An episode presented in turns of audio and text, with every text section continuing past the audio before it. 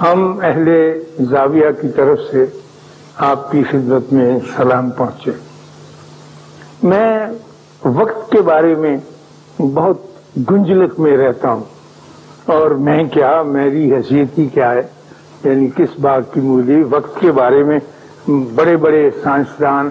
بڑے فلسفی، بڑے نقطہ داں،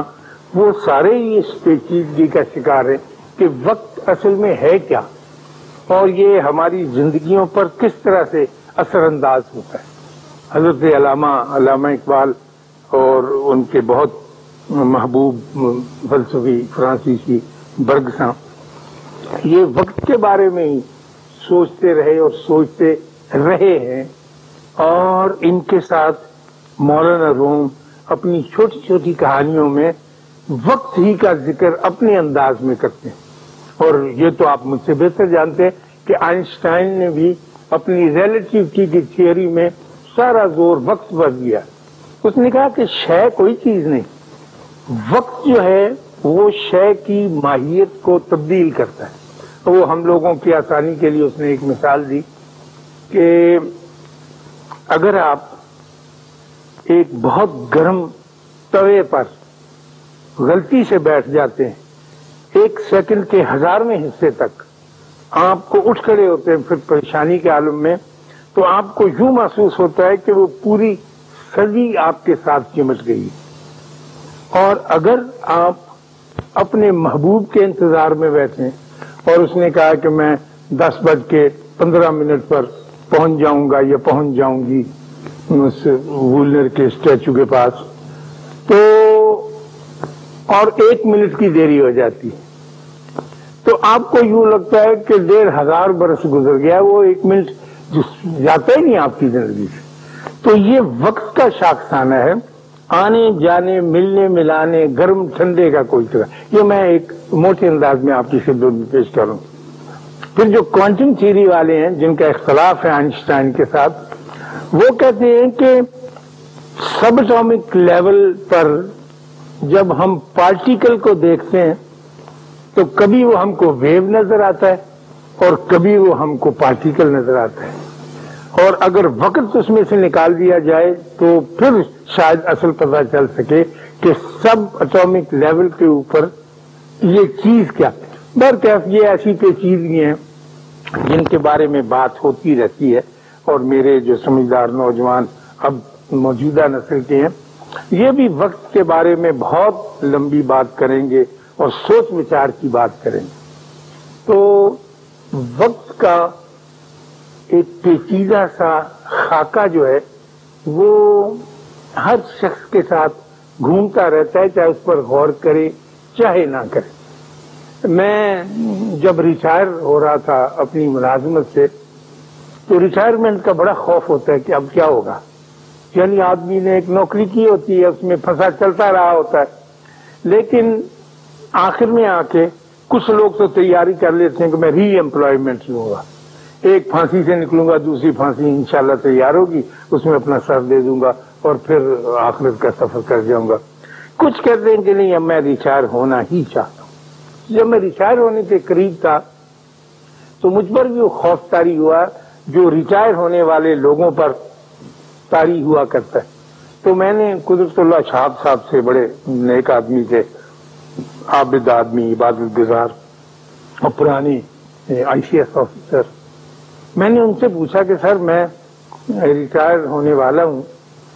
تو میں کیا کروں. انہوں نے کہا ریٹائر ہونے کا جو خوف ہوتا ہے اس کا سب سے بڑا دباؤ آپ کی ذات پر یہ پڑتا ہے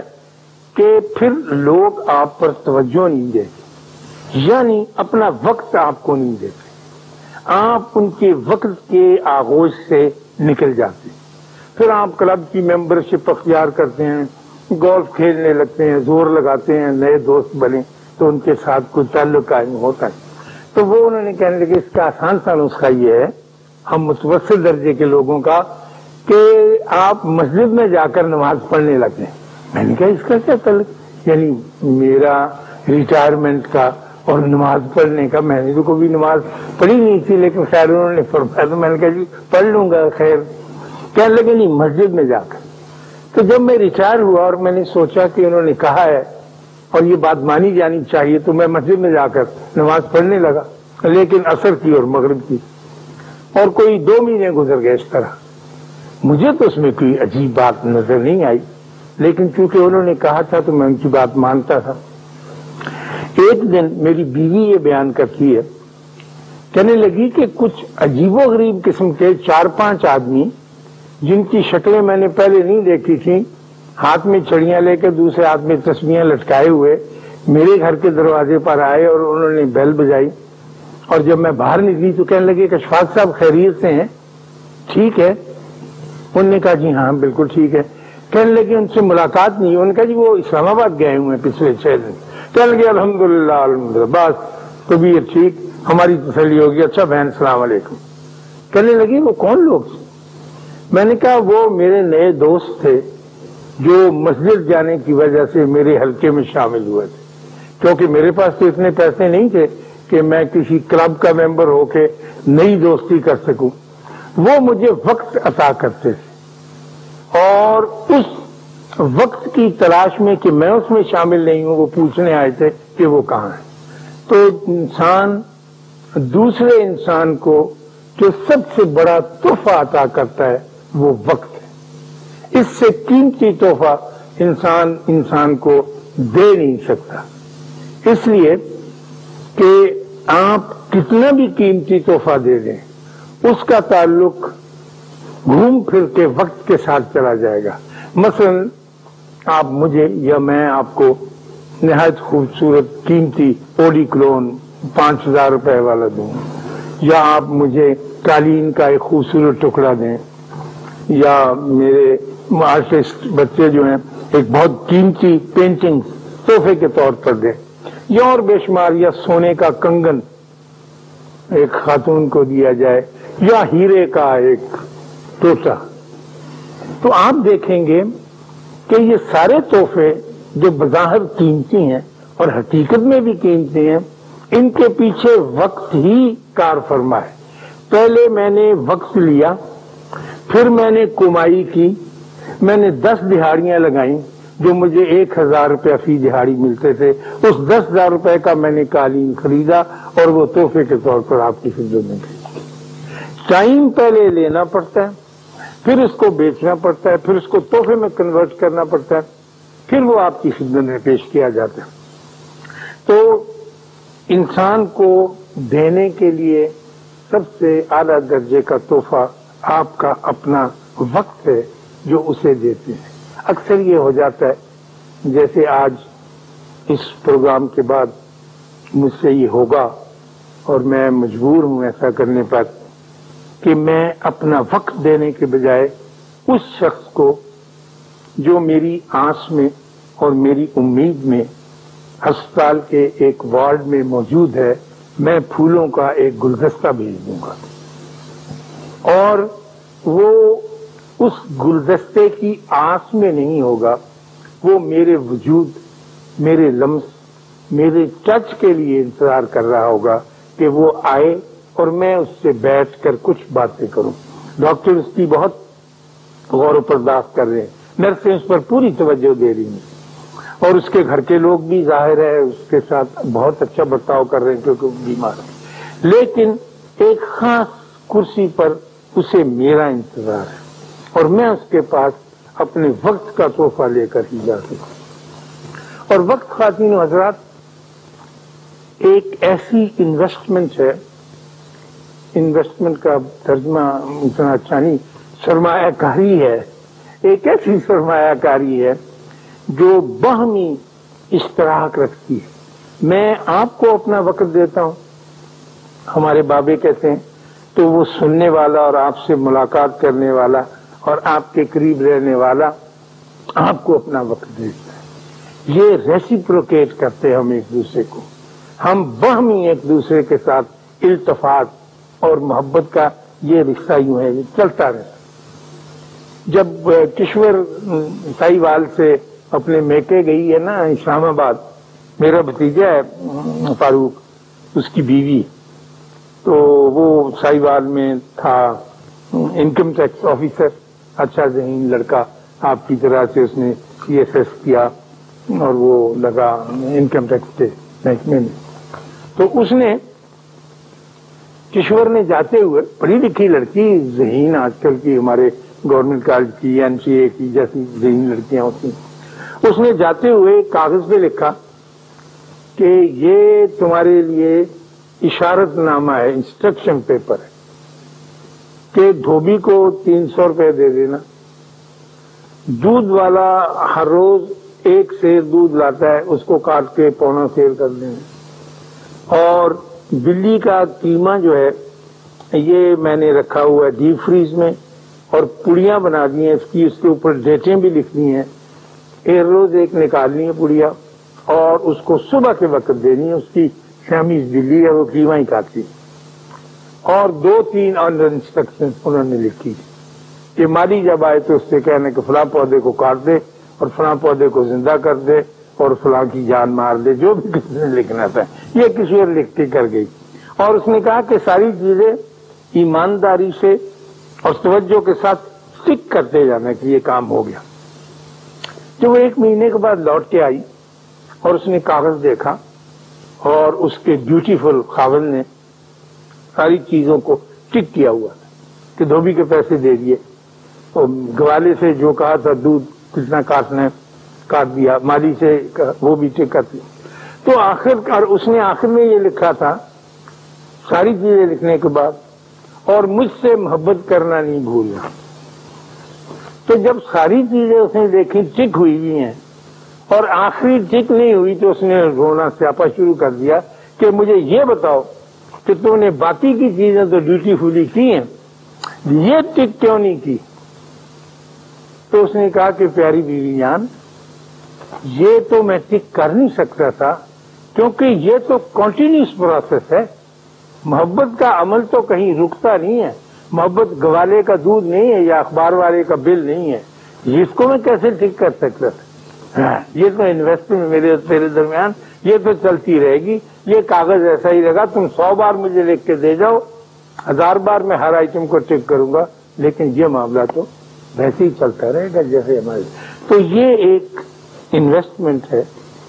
وقت کی, جب آپ وقت دیتے پلیز اللہ کے واسطے اس بات کو یاد رکھیے. بظاہر یہ بات بڑی سیدھی سی اور خشک سی نظر آتی ہے,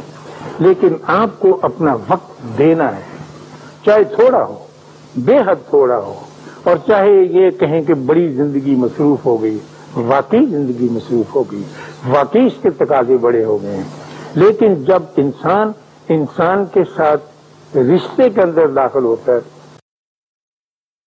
سب سے بڑا تحفہ اس کا وقت ہی ہوتا ہے. اور وقت کے بارے میں ایک بات اور یاد رکھیے کہ جب آپ اپنا وقت کسی کو دیتے ہیں تو اس وقت ایک عجیب اعلان کرتے ہیں اور بہت اونچی آواز میں اعلان کرتے ہیں جو پوری کائنات میں سنا جاتا ہے. آپ اس وقت یہ کہتے ہیں کہ اس وقت میں اپنا وقت اس اپنے دوست کو دے رہی ہوں. اے پیاری دنیا, اے کائنات, اس بات کو غور سے سنو کہ اب میں تم ساری کائنات پر توجہ نہیں دے سکتی کیونکہ اس وقت میری ساری توجہ یہاں مرکوز ہو رہی. آپ کہیں نہ کہیں, اعلان کریں نہ کریں, جس وقت آپ ہم آہنگ ہوتے ہیں اور ایمانداری کے ساتھ وقت دے رہے ہوتے ہیں تو پھر یہ اعلان بار بار آپ کے وجود سے, آپ کی زبان سے, آپ کے مسام سے, آپ کی وائب سے, آپ کی وائبریشن سے نکلتا چلا جاتا. یہ آپ توجہ دے, اور توجہ ہی سب سے بڑا راز. میں ہمارا ڈرائیور نہیں تھا تو میری بہو وہ جاتی ہے درس سننے کے, کچھ ایسا ہے ان کا کام. تو میں نے اسے کہا تم پریشان کیوں ہوتی, میں تمہیں چھوڑ دیتا ہوں, دن کے وقت تو میں اتنی سی گاڑی چلا لیتا ہوں. تو اس نے کہا کہ ٹھیک ہے ماموں آپ مجھے لے جائیں, بڑی مہربانی. جب میں لے گیا اس کو, اور جس مقام پر وہ بیٹھ کے خواتین درس لیتی ہیں تو ظاہر ہے میں تو آگے نہیں جا سکتا تھا, میں نے اسے اتارا تو میں نے درس دینے والی خاتون کا ایک عجیب اعلان سنا جو میں سمجھتا ہوں یہ مردوں کی قسمت میں تو نہیں. میں نے مردوں کے بڑے بڑے جلسے دیکھے ان میں ایسی خوبصورت بات میں نہیں سنی. وہ بیوی اندر کہہ رہی تھی کہ اگر تم،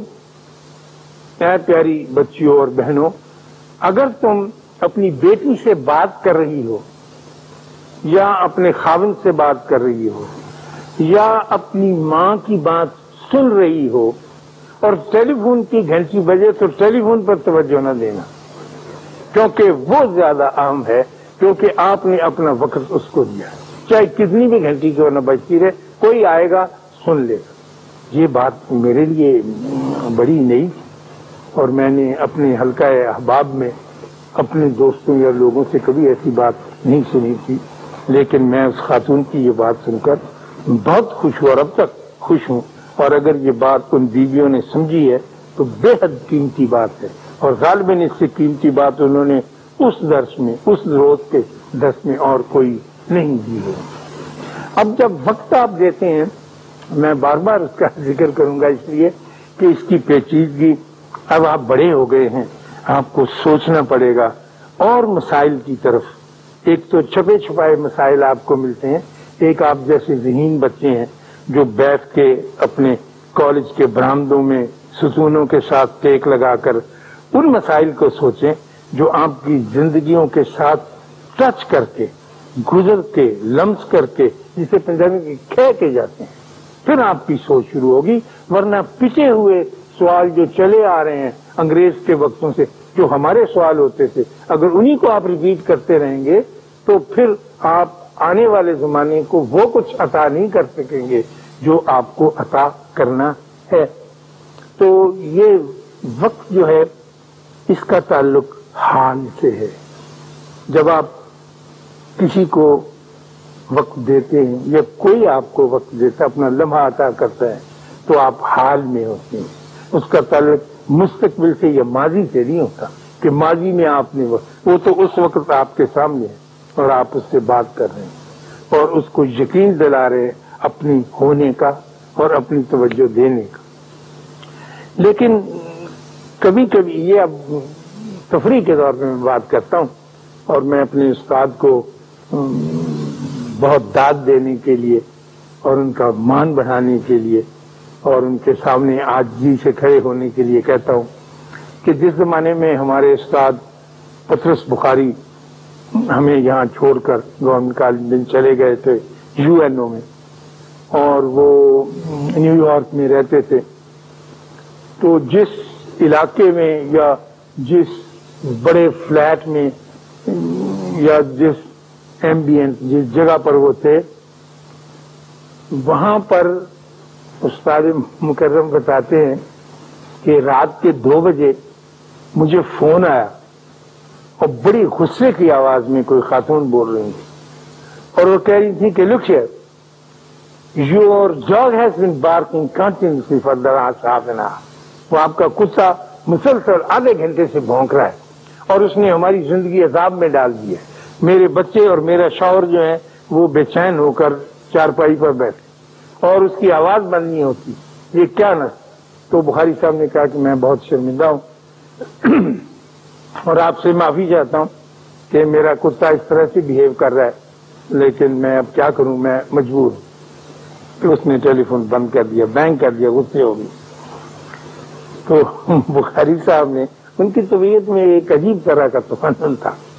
اگلے روز رات ہی کے 2 بجے ٹیلی فون کر کے اس خاتون کو جگایا اور کہا کہ محترمہ، میرے پاس کوئی کتا نہیں ہے، مجھے کتوں سے شدید نفرت ہے، کل رات جو کتا بھونکا تھا وہ میرا نہیں تھا، گڈ بائی. بند کر دیا. یہ انہوں نے حال کو کس طرح مستقبل کے ساتھ جوڑا، یا میں یہ کہوں گا کہ ماضی کو مستقبل کے ساتھ جوڑا، یہ بخاری صاحب کا ہی کمال تھا. اور خواتین و حضرات، ایک بڑی عجیب و غریب بات جو میں آپ سے عرض کرنے لگا ہوں، مجھے اپنا وہ زمانہ یاد آ گیا، جلدی میں وہ بات بھی بتا دوں. جب میں اٹلی میں رہتا تھا، روم میں، تو روم میں ایک ہے فونتانا دی تریوی، ایک یہ فوارہ ہے جس میں لوگ پیسے پھینکتے ہیں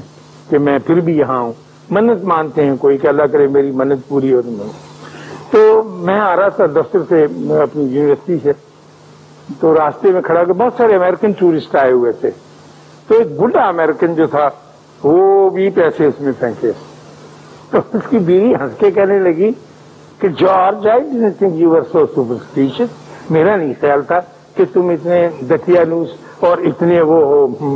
پرانی بات کو ماننے والے. تو اس نے کہا کہ تم تسلیم کرتے ہو کہ یہ باتیں پوری ہوتی ہیں؟ اس نے کہا لک ہیئر ڈیئر ہنی، یہ جو میری بات تھی وہ تو کب کی پوری ہو چکی جس کی میں نے آرزو کی تھی، اب تو میں اس کی قسطیں ادا کر رہا ہوں، یہ قسط پہ نہیں دیے. تو یہ اٹیچمنٹ کی اور محبت کی باتیں ہیں جو ہمارے یہاں پر رواج کم ہیں. تو خواتین و حضرات،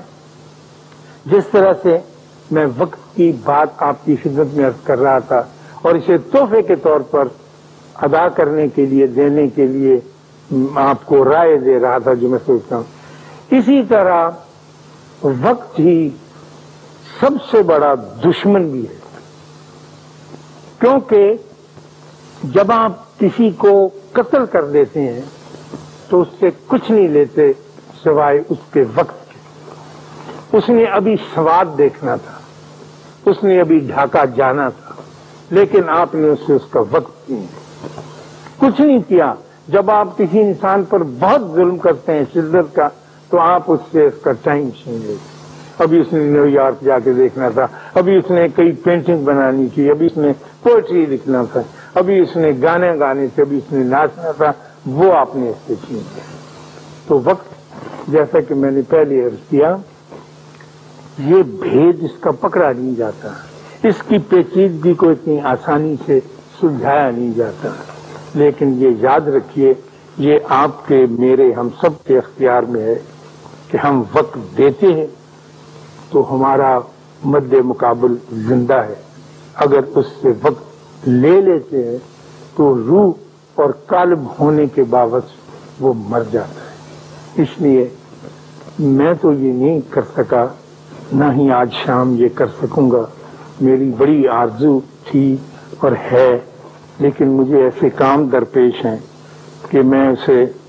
پھولوں کا ایک گلدستہ تو بھیج دوں گا، لیکن میں اپنا آپ اس کو پیش نہیں کر سکوں گا. یہ میری بدقسمتی اور میری کوتاہی. اللہ آپ کو آسانیاں عطا فرمائے اور آسانیاں تقسیم کرنے کا شرف عطا فرمائے. اللہ حافظ.